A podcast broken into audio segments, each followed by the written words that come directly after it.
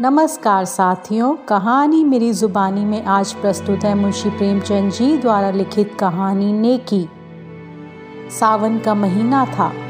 रेवती रानी ने पाँव में मेहंदी रचाई, मांग, चोटी सवारी और तब अपनी बूढ़ी सास से जाकर कहा, अम्मा जी, आज भी मेला देखने जाऊँगी। रेवती पंडित चिंतामणि की पत्नी थी। पंडित जी ने सरस्वती की पूजा में ज़्यादा लाभ ना देखकर लक्ष्मी देवी की पूजा करनी शुरू कर दी थी। लेन देन का कारोबार करते थे, मगर और महाजनों के विपरीत खास खास हालातों के सिवा 25 फ़ीसदी से ज़्यादा सूद लेना उचित ना समझते थे। रेवती की सास बच्चे को गोद में लिए खटोले पर बैठी थी, बहू की बात सुनकर बोली, भीग जाओगी तो बच्चे को जुकाम हो जाएगा। रेवती, नहीं अम्मा, कुछ देर ना लगेगी, अभी चली आऊँगी। रेवती के दो बच्चे थे, एक लड़का, दूसरी लड़की। लड़की अभी गोद में थी और लड़का हीरामन सातवें साल में था।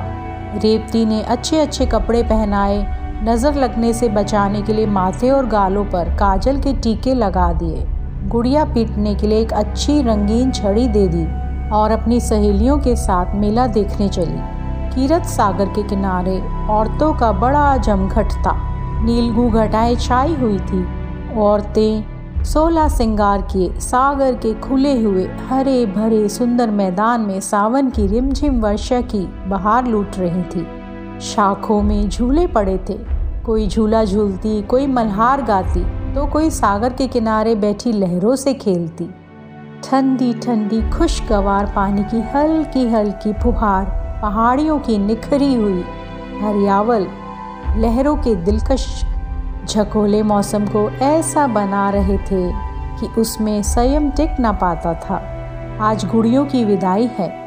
गुड़िया अपने ससुराल चली जाएँगी। कुंवारी लड़कियाँ हाथ पाँव में मेहंदी रचाए गुड़ियों को गहने कपड़े से सजाए उन्हें विदा करने आई हैं। वे उन्हें पानी में बहाती है और छक छक कर सावन के गीत गाती हैं, मगर सुख चैन के आंचल से निकलते ही, इन लाड प्यार में पली हुई गुड़ियों पर चारों तरफ़ से छड़ियों और लकड़ियों की बौछार होने वाली है। रेवती ये सैर देख रही थी और उसका बेटा हीरामन सागर की सीढ़ियों पर और लड़कियों के साथ गुड़िया पीटने में लगा हुआ था। सीढ़ियों पर काई लगी हुई थी कि अचानक उसका पाँव फिसला तो पानी में जा पड़ा। रेवती चीख मार कर दौड़ी और सर पीटने लगी। दम के दम में वहाँ मर्दों और औरतों का ठट लग गया। मगर ये किसी की इंसानियत तकाजा ना करती थी कि पानी में जाकर मुमकिन हो तो बच्चे की जान बचाएँ। सवारे हुए बाल ना बिखर जाएँगे, धुली हुई धोती ना भीग जाएगी। कितने ही मर्दों के दिलों में ये मर्दाना ख्याल आ रहे थे। दस मिनट गुजर गए, मगर कोई आदमी हिम्मत करता नज़र ना आया। गरीब रेवती पछाड़े खा रही थी। अचानक उधर से एक आदमी अपने घोड़े पर सवार चला जाता था। ये भीड़ देखकर उतर पड़ा और एक तमाशाई से पूछा, ये भीड़ कैसी है? तमाशाई ने जवाब दिया, एक लड़का डूब गया है। मुसाफिर कहाँ? तमाशाई, जहाँ वो औरत खड़ी रो रही है। मुसाफिर ने फ़ौरन अपनी गाड़े की मिर्जई उतारी और धोती कसकर पानी में कूद पड़ा। चारों तरफ़ सन्नाटा छा गया। लोग हैरान थे कि ये आदमी कौन है? उसने पहला गोता लगाया, लड़के की टोपी मिली। दूसरा गोता लगाया तो उसकी छड़ी हाथ में लगी और तीसरे गोते के बाद जब ऊपर आया तो लड़का उसकी गोद में था। तमाशाइयों ने ज़ोर से वाह वाह का नारा बुलंद किया। माँ दौड़कर बच्चे से लिपट गई। इस बीच पंडित चिंतामणि के और कई मित्र आ पहुँचे और लड़के को होश में लाने की फ़िक्र करने लगे। आधे घंटे में लड़के ने आँखें खोली। लोगों की जान में जान आई।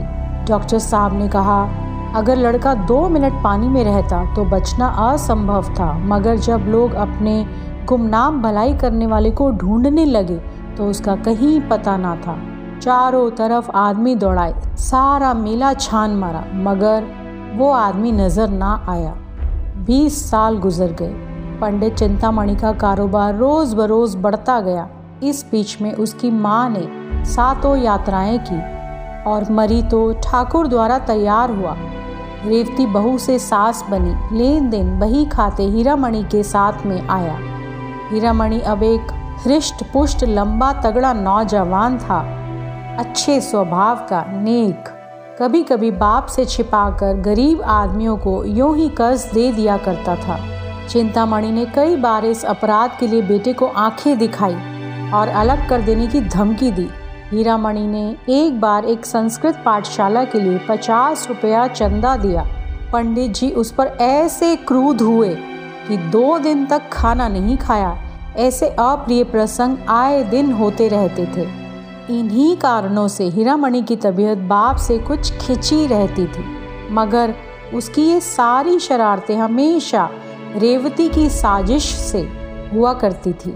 जब कस्बे की गरीब विधवाएँ या जमींदार के सताए हुए असामियों की औरतें रेवती के पास आकर हीरामणि को आंचल फैला फैला कर दुआएँ देने लगती तो उसे ऐसा मालूम होता कि मुझसे ज़्यादा भाग्यवान और मेरे बेटे से ज़्यादा नेक आदमी दुनिया में कोई ना होगा।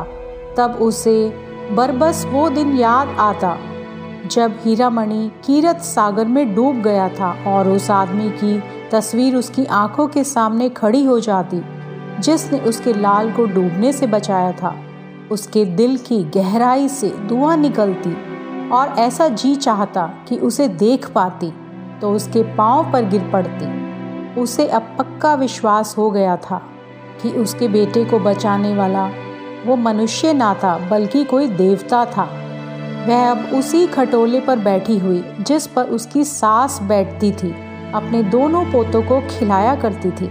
अब हीरामणि की सत्ताईसवीं साल गिराह थी। रेवती के लिए ये दिन साल के दिनों में सबसे शुभ था।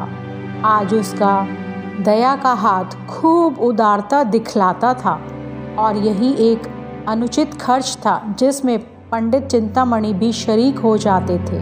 आज के दिन वो बहुत खुश होती और बहुत रोती और आज अपने गुम नाम भलाई करने वाले के लिए उसके दिल से जो दुआएँ निकलती, वह दिल और दिमाग की अच्छी से अच्छी भावनाओं में रंगी होती थी। उसी दिन की बदौलत तो आज मुझे ये दिन और ये सुख देखना नसीब हुआ है। एक दिन हीरामणि ने आकर रेवती से कहा, अम्मा, श्रीपुर नीलाम पर चढ़ा हुआ है। कहो तो मैं भी दाम लगाऊँ? रेवती, सोलहो आना है? हीरामणि, सोलहो आना अच्छा गाँव है, ना बड़ा, ना छोटा। यहाँ से दस कोस है। बीस हज़ार तक बोली चढ़ चुकी है। सौ दो सौ में खत्म हो जाएगी। रेवती, अपने दादा से तो पूछो। हीरामणि, उनके साथ दो घंटे तक माता पच्ची करने की किसे फुर्सत है? हीरामणि अब घर का मालिक हो गया था और चिंतामणि की एक न चलने पाती। वो गरीब, अब ऐनक लगाए एक गद्दे पर बैठे अपना वक्त खांसने में खर्च करते थे। दूसरे दिन हीरामणि के नाम पर श्रीपुर खत्म हो गया महाजन से जमींदार हुए अपने मुनीम और दो चपरासियों को लेकर गाँव की सैर करने चले। श्रीपुर वालों को खबर हुई, नए जमींदार का पहला आगमन था। घर घर नजराने देने की तैयारियाँ होने लगी। पाँचवें दिन शाम के वक्त हीरामणि गाँव में दाखिल हुए। दही और चावल का तिलक लगाया गया और 300 आसामी पहर रात तक हाथ बांधे हुए उनकी सेवा में खड़े रहे। सवेरे मुख्तारे आम ने असामियों का परिचय कराना शुरू किया। जो असामी जमींदार के सामने आता, वो अपनी बिसात के मुताबिक एक या दो सौ रुपये उनके पाँव पर रख देता। दोपहर होते होते पाँच सौ रुपये का ढेर लगा हुआ था। हीरामणि को पहली बार जमींदारी का मज़ा मिला। पहली बार धन और बल का नशा महसूस हुआ। सब नशों से ज़्यादा तेज, ज़्यादा घातक धन का नशा है। जब असामियों की फहरिस्त खत्म हो गई तो मुख्तार से बोले, और कई असामी तो बाकी नहीं हैं? मुख्तार हाँ महाराज, अभी एक असामी और है, तखत सिंह, हीरामणि, वह क्यों नहीं आया? मुख्तार, ज़रा मस्त है, हीरामणि, मैं उसकी सारी मस्ती उतार दूँगा, ज़रा कोई उसे बुला लाए। थोड़ी देर में एक बूढ़ा आदमी लाठी टेकता हुआ आया और दंडवत करके ज़मीन पर बैठ गया। ना नज़र, ना न्याज। उसकी ये गुस्ताखी देखकर हीरामणि को बुखार चढ़ गया। कड़क कर बोले, अभी किसी जमींदार से पाला नहीं पड़ा है? एक एक को हेकड़ी बुला दूँगा? तखत सिंह ने हीरामणि की तरफ़ गौर से देख कर बोला, मेरे सामने बीस जमींदार आए और चले गए, मगर कभी किसी ने इस तरह घुड़की नहीं दी। ये कहकर उसने लाठी उठाई और अपने घर चला आया। बूढ़ी ठकुराइन ने पूछा, देखा जमींदार को? कैसे आदमी हैं? तखत सिंह। अच्छे आदमी हैं, मैं उन्हें पहचान गया। ठकुराइन, क्या तुमसे पहले की मुलाकात है? तखत सिंह। मेरी उनकी बीस बरस की जान पहचान है। गुड़ियों के मेले वाली बात याद है ना? उस दिन से तखत सिंह फिर हीरामणि के पास ना आया। छः महीने के बाद रेवती को भी श्रीपुर देखने का शौक हुआ। वह और उसकी बहू और बच्चे सब श्रीपुर आए।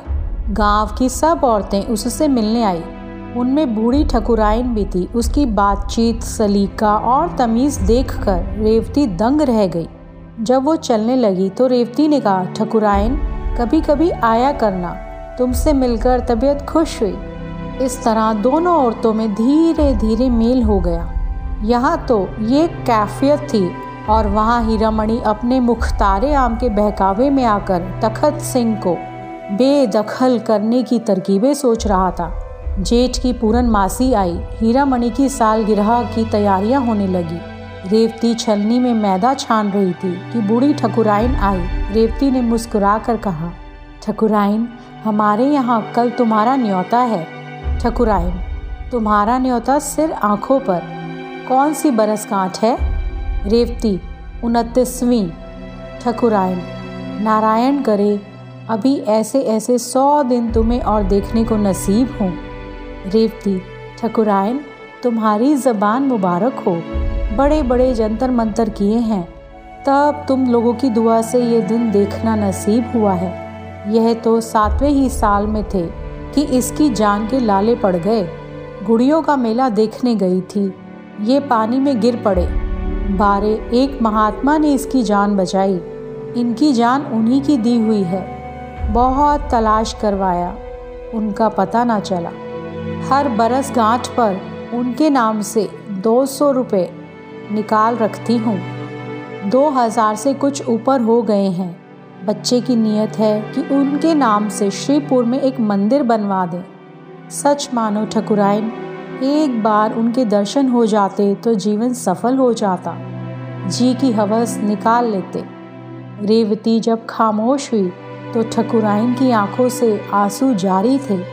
दूसरे दिन हर तरफ़ हीरामणि की सालगिरह का उत्सव था और दूसरी तरफ़ तखत सिंह के खेत नीलाम हो रहे थे। ठकुराइन बोली, मैं रेवती रानी के पास जाकर दुहाई मचाती हूँ। तखत सिंह ने जवाब दिया, मेरे जीते जी नहीं। अषाढ़ का महीना आया। मेघराज ने अपनी प्राणदायी उदारता दिखाई। शेरपुर के किसान अपने अपने खेत जोतने लगे। तखत सिंह की लाल सा भरी आँखें उनके साथ साथ जाती। यहाँ तक कि ज़मीन उन्हें अपने दामन में छिपा लेती। तखत सिंह के पास एक गाय थी।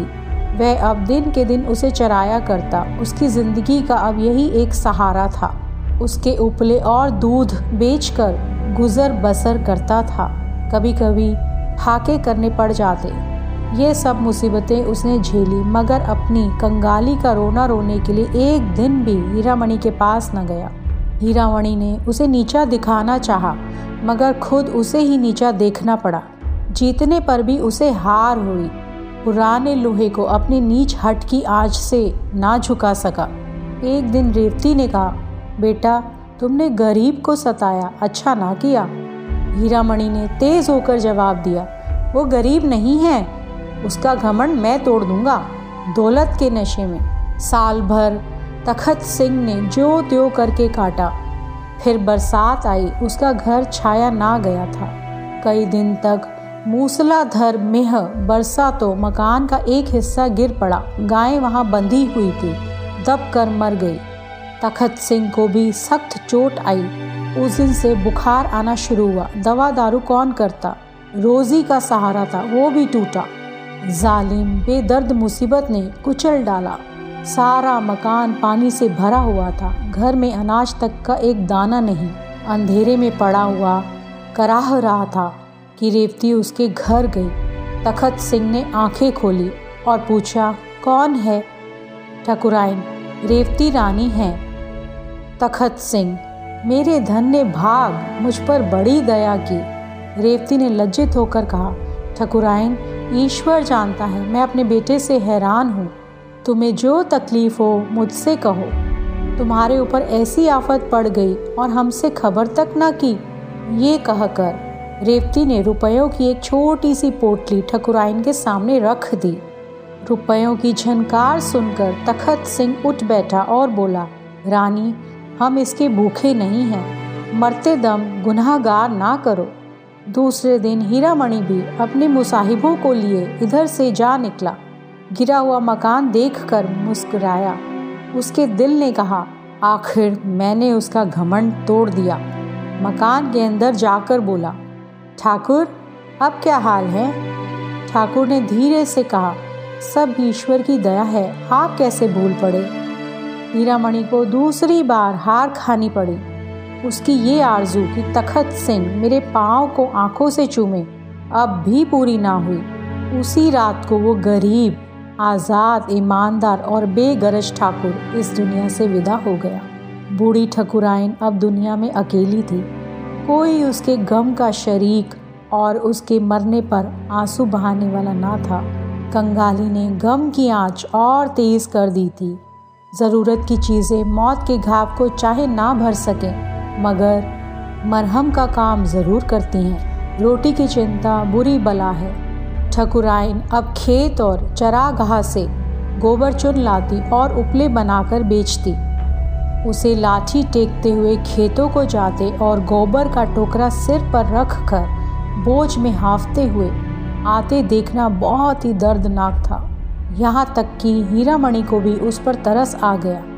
एक दिन उन्होंने आटा, दाल, चावल थालियों में रख कर उसके पास भेजा, मगर बूढ़ी ठकुराइन आँखों में आँसू भरकर बोली, रेवती, जब तक आँखों से सूझता है और हाथ पाँव चलते हैं, मुझे और मरने वालों को गुनाहगार ना करो। उस दिन से हीरामणि को फिर उसके साथ अमली हमदर्दी दिखलाने का साहस ना हुआ। एक दिन रेवती ने ठकुराइन के उपले मोल लिए। गाँव में पैसे के तीस उपले बिकते थे। उसने चाहा कि इससे बीस ही उपले ले लूँ। उस दिन से ठकुराइन ने उसके यहाँ उपले लाना बंद कर दिया। ऐसी देवियाँ दुनिया में कितनी हैं? क्या वो इतना न जानती थी कि एक गुप्त रहस्य जबान पर लाकर मैं अपनी इन तकलीफ़ों का खात्मा कर सकती हूँ? मगर फिर वो एहसान का बदला ना हो जाएगा। मसल मशहूर है। नेकी कर और दरिया में डाल। शायद उसके दिल में कभी ये ख्याल ही ना आया कि मैंने रेवती पर कोई एहसान किया। वो वजादार, आन पर मरने वाली औरत, पति के मरने के बाद तीन साल तक ज़िंदा रही। ये ज़माना उसने जिस तकलीफ़ से काटा, उसे याद करके रोंगटे खड़े हो जाते हैं। कई कई दिन निराहार बीत जाते, कभी गोबर ना मिलता, कभी कोई उपले चुरा ले जाता। ईश्वर की मर्ज़ी, किसी का घर भरा हुआ है, खाने वाले नहीं, कोई यूँ रो रो कर ज़िंदगी काटता है। बुढ़िया ने ये सब दुख झेला, मगर किसी के सामने हाथ नहीं फैलाया। हीरामणि की तीसवीं साल गिरह आई। ढोल की सुहानी आवाज़ सुनाई देने लगी। एक तरफ़ घी की पुड़िया पक रही थी। दूसरी तरफ़ तेल की। घी की मोटे ब्राह्मणों के लिए, तेल की गरीब भूखे नीचों के लिए। अचानक एक औरत ने रेवती से आकर कहा ठकुराइन जाने कैसी हुई जाती है? तुम्हें बुला रही है? रेवती ने दिल में कहा, आज तो खैरियत से काटना। कहीं बुढ़िया मर ना रही हो। ये सोचकर वो बुढ़िया के पास ना गई। हीरामणि ने जब देखा, अम्मा नहीं जाना चाहती तो खुद चला। ठकुराइन पर उसे कुछ दिनों से दया आने लगी थी, मगर रेवती मकान के दरवाजे से उसे मना करने आई। या रहम दिल, नेक मिजाज, शरीफ, रेवती थी। हीरामणि ठकुराइन के मकान पर पहुँचा तो वहाँ बिल्कुल सन्नाटा छाया हुआ था। बूढ़ी औरत का चेहरा पीला था और जान निकलने की हालत उस पर छाई हुई थी। हीरामणि ने ज़ोर से कहा ठकुराइन मैं हूँ हीरामणि। ठकुराइन ने आँखें खोली और इशारे से उसे अपना सिर नज़दीक लाने को कहा, फिर रुक रुक कर बोली, मेरे सिरहाने पिटारी में ठाकुर की हड्डियाँ रखी हुई हैं। मेरे सुहाग का सिंदूर भी वही है। ये दोनों प्रयागराज भेज देना। ये कहकर उसने आँखें बंद कर ली। हीरामणि ने पिटारी खोली और दोनों चीज़ें हिफाजत के साथ रखी हुई थी। एक पोटली में दस रुपये भी रखे हुए मिले। ये शायद जाने वाले का सफ़र खर्च था। रात को ठकुराइन के कष्टों का हमेशा के लिए अंत हो गया। उसी रात को रेवती ने सपना देखा। सावन का मेला है, घटाएँ छाई हुई हैं। मैं कीरत सागर के किनारे खड़ी हूँ। इतने में हीरा मणि पानी में फिसल पड़ा। मैं छाती पीट पीट कर रोने लगी। अचानक एक बूढ़ा आदमी पानी में कूदा और हीरा मणि को निकाल लाया।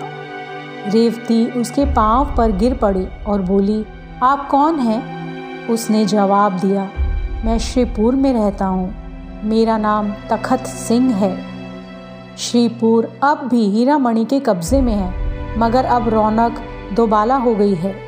वहाँ जाओ तो दूर से शिवालय का सुनहरा कलश दिखाई देने लगता है। जिस जगह तखत सिंह का मकान था, वहाँ एक शिवाला बना हुआ है। उसके सामने एक पक्का कुआँ और पक्की धर्मशाला है।